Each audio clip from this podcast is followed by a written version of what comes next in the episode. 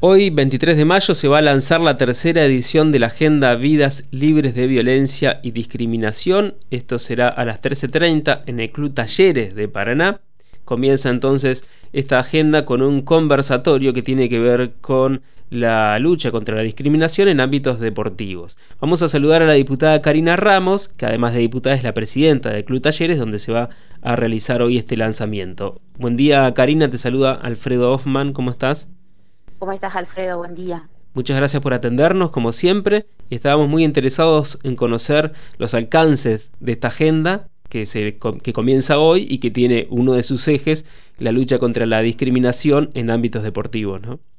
Sí, bueno, como bien lo decís, es la tercera edición de esta agenda que denominamos Vía Libres de Violencia y Discriminación. Es una agenda que ha sido pensada y construida con diferentes eh, participantes de la vida, digo yo, social y, de la comunidad, no solamente de Paraná, sino de la provincia, eh, participa y quien ha sido uno de los mayores impulsores de, este tipo de, encuentro es la, la, la, UADER a través de la Facultad de Ciencias de Vida y de la Salud y su área de género y diversidad, entre otras áreas también de la provincia de Entre Ríos y de la Municipalidad de Paraná, pero particularmente en lo que vos mencionabas, eh, desde el Club Talleres de Paraná, que es el club que, presido y que de alguna forma tengo hoy la responsabilidad de, representar, junto con el club también eh, Arena, que es un club eh, de fútbol femenino, el único compuesto por integrantes completamente mujeres de la ciudad de Paraná, y también con Carpinches, que también es una asociación civil sin fines de lucro, que busca de alguna forma generar un espacio de recreación y de competición también para para la diversidad, ¿no? Y bueno, pensando esta agenda, que como te decía es la tercera edición, ya se dio dos ediciones el año pasado, a principio de año y luego a finales, tomando como dos fechas muy importantes, eh, bueno, el, día el 25 de noviembre, la no violencia contra las mujeres, y, y particularmente esta agenda se pensó también desde ese lugar, y hoy en este lanzamiento va a haber un conversatorio vinculado a más que nada al ámbito deportivo, eh, por eso se ha denominado Igualemos la cancha, que lo que buscamos de alguna manera es visibilizar las situaciones que, bueno, uno convive, vive en realidad o las que se encuentra generalmente a diarios en un ámbito deportivo que están vinculados con situaciones de discriminación o de violencia y que, bueno, queremos trabajarlo como una cuestión de prevención, particularmente desde ese eje de cuidado, pensar las nuevas masculinidades también, ¿no? Porque bueno, esto sabemos que a veces las situaciones de violencia de género se da por esta construcción cultural que, que, hemos tenido de ser como comunidad, como sociedad. Y bueno, son lugares y espacios de reflexión, de debate. Y bueno, felices porque lo pensamos entre todos, entre todas, y pensamos también de que eh, con esta convocatoria abierta, quien quiera participar, eh, debatir. Eh, sabemos que nuestros jugadores y jugadoras del, club van a participar también. Dentro del área de género y diversidad del Club Talleres lo venimos fomentando y va a ser una de las primeras eh, actividades institucionales que, lleva adelante nuestra área.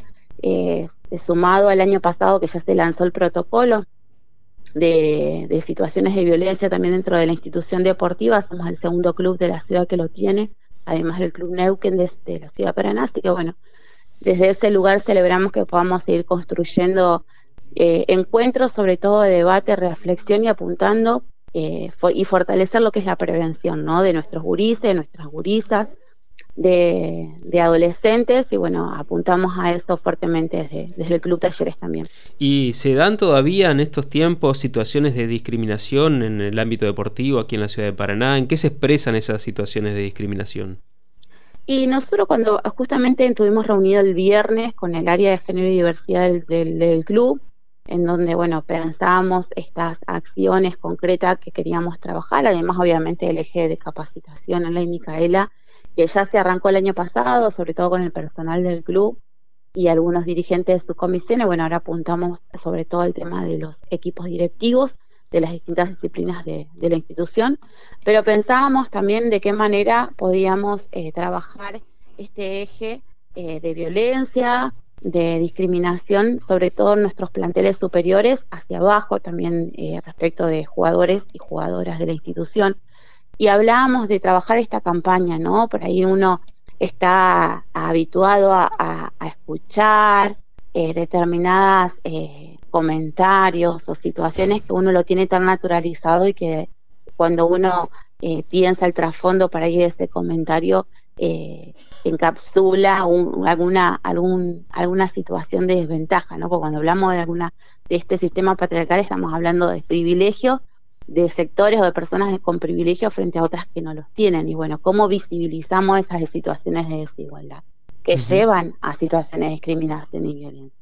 Y que sean de manera diaria, ¿viste? Los comentarios, nosotros veíamos que hay muchas, eh, muchas, muchos sitios web que trabajan mucho esta campaña publicitaria de entender eh, qué va detrás de un piropo, qué va detrás de algún comentario de este tipo. Bueno, también se da en el ámbito deportivo, en el club, en una práctica deportiva, en un encuentro social, y bueno, cómo ir descubriendo que detrás de ese comentario que a veces suena gracioso o que queremos hacer una broma, en realidad detrás de eso hay un comentario eh, eh, discriminatorio y violento, ¿no? Y a veces cuando hablamos de violencia, particularmente ponemos el eje en la mujer, pero también la violencia la vemos entre varones. Y bueno, eso también hay que, hay que visibilizarlo y hay que sobre todo compartirlo, debatirlo y bueno, tratar de entender de que son conductas que podemos revertir. Así que desde ese lugar estamos muy contentas, muy contentos como institución, porque sabemos que es un trabajo que no se da de un día para otro, pero que hay, que hay que darle un inicio, un comienzo para que pueda prolongarse, sostenerse en el tiempo, ¿no? Y apuntar sobre todo, no solamente a las nuevas generaciones, sino también a nuestras, a, las, a las generaciones de adultos, que por ahí es mucho más difícil erradicarlo, ¿no? De construirnos por decirlo de alguna forma.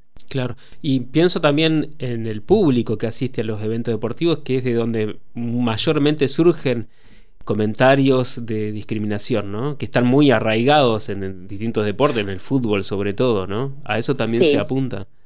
Totalmente. Cuando uno habla del, del, club como institución deportiva, habla no solamente de los socios, habla de los simpatizantes también, y habla también de quienes forman parte de la convivencia diaria o que se tiene que dar a partir de un, de, un juego, de una disciplina deportiva, ¿no? Bueno, como institución en eso somos claros, tenemos los objetivos claros hacia dónde queremos ir, cuál es nuestro norte, y desde ese lugar, por supuesto, trabajarlo hacia el interior de la institución, pero también hacia la comunidad.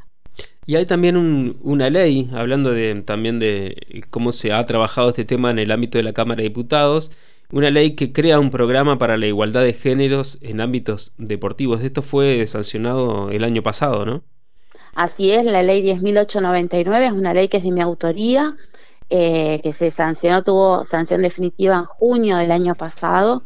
Hemos venido conversando con la ministra de Desarrollo Social, con Marisa Paira, con el secretario de Deporte, de la necesidad, la importancia y la urgencia que tenemos en poder llevar adelante la reglamentación de la ley porque esta ley en particular, si bien crea un programa dentro de la Secretaría de Deportes de la provincia de Entre Ríos, trabaja fuertemente no solamente la visibilización de la equidad de género en estos ámbitos, como lo, mencionábamos, que es uno de los ámbitos por ahí donde más eh, se, suele encontrar con este tipo de conductas eh, un poco patriarcales de alguna forma, bueno, hay una necesidad de reglamentar esta, esta ley, no solamente por el incentivo económico que prevé, de acompañamiento a las disciplinas femeninas y sobre todo a, los clubes donde, donde apunta el trabajo de la paridad de género en las dirigencias, sino que también es una cuestión de visibilizar, ¿no? La importancia del deporte pensado sin el estereotipo de género, ¿no? El deporte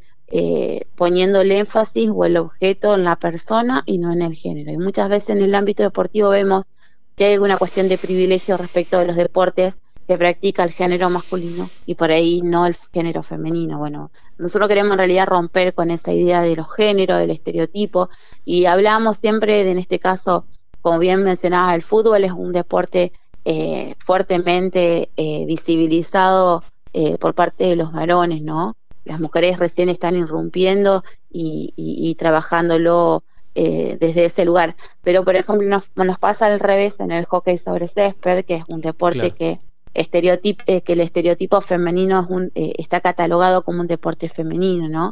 Y nuestros chicos, los varones que juegan al hockey sobre césped, tienen que convivir diariamente con comentarios como que es un deporte de mujer, que no tiene, entonces, ¿cómo giramos la mirada y pensamos no solamente en el lugar de la mujer, sino cómo pensamos también entre los varones, ¿no? Cómo, cómo, cómo se convive esto del estereotipo de género. El patín artístico, por ejemplo. El patín artístico también. Entonces, cómo vamos rompiendo con el estereotipo de género en los deportes y pensar que el deporte puede ser para todos igual, tanto para las mujeres como para los varones. Y esta ley apunta fuertemente a trabajar el deporte sin estereotipo de género, en igualdad y en equidad. Y bueno, creemos que la provincia de Entre Ríos dio un paso muy importante al sancionarse esta ley, dentro del paraguas obviamente de la paridad integral, pero bueno, estamos también trabajando ahí con, el Ejecutivo para que podamos reglamentarlo a corto, a corto plazo. Muy bien. Antes de despedirnos, una pregunta sobre la sesión de esta semana. Queríamos saber si hay ya previsto algún tema para tratar mañana a la tarde cuando se va a realizar la sesión ordinaria. Ingresan, en realidad ingresan varios proyectos con dictámenes que hemos trabajado en, en salud y que hemos trabajado esta semana en legislación general, que están vinculadas sobre todo a uno de los temas que nos hemos comprometido fuertemente desde, legislación general este año, que es el tema de las eh, declaraciones de reserva natural, la mayoría es de uso múltiple de la provincia de Entre Ríos, entra la reserva de Chavillú con dictamen y entre otros dominios también, unos para la Universidad Nacional de Entre Ríos, para la construcción de lo que es la residencia, es decir, el dominio, el traslado del dominio de provincia a la universidad, y también eh, es una donación también, en realidad aceptación de donación que hace la provincia del municipio de Gualeguaychú para una de las escuelas de, de Gualeguaychú. Eh, eso van a ser eh, sobre todo los expedientes que ingresan con dictámenes. no sabemos si alguno de ellos va a tener tratamiento sobre tabla, seguramente es algo que vamos a trabajar mañana en el bloque y seguramente en la labor parlamentaria luego las autoridades porque generalmente ese tipo de expedientes tratamos de darle tratamiento sobre tabla para que obtener la aprobación eh, rápida y seguramente alguno que ha quedado en orden del día, pero bueno, extracting no tenemos hasta finalizada a las 18 horas de hoy, así que seguramente todos los proyectos que ingresen estaremos trabajándolo en bloque para también llevar el mandato a, a labor parlamentaria y poder acordar los temas a tratar en la sesión del martes a las 18 horas. Muy bien, muchas gracias Karina por esta entrevista. No, por favor, gracias a vos Alfredo. Un saludo especial a toda la audiencia de Radio Diputados. Hasta luego. Hablábamos con la diputada Karina Ramos aquí en Radio Diputados. Las voces de los protagonistas en Radio Diputados.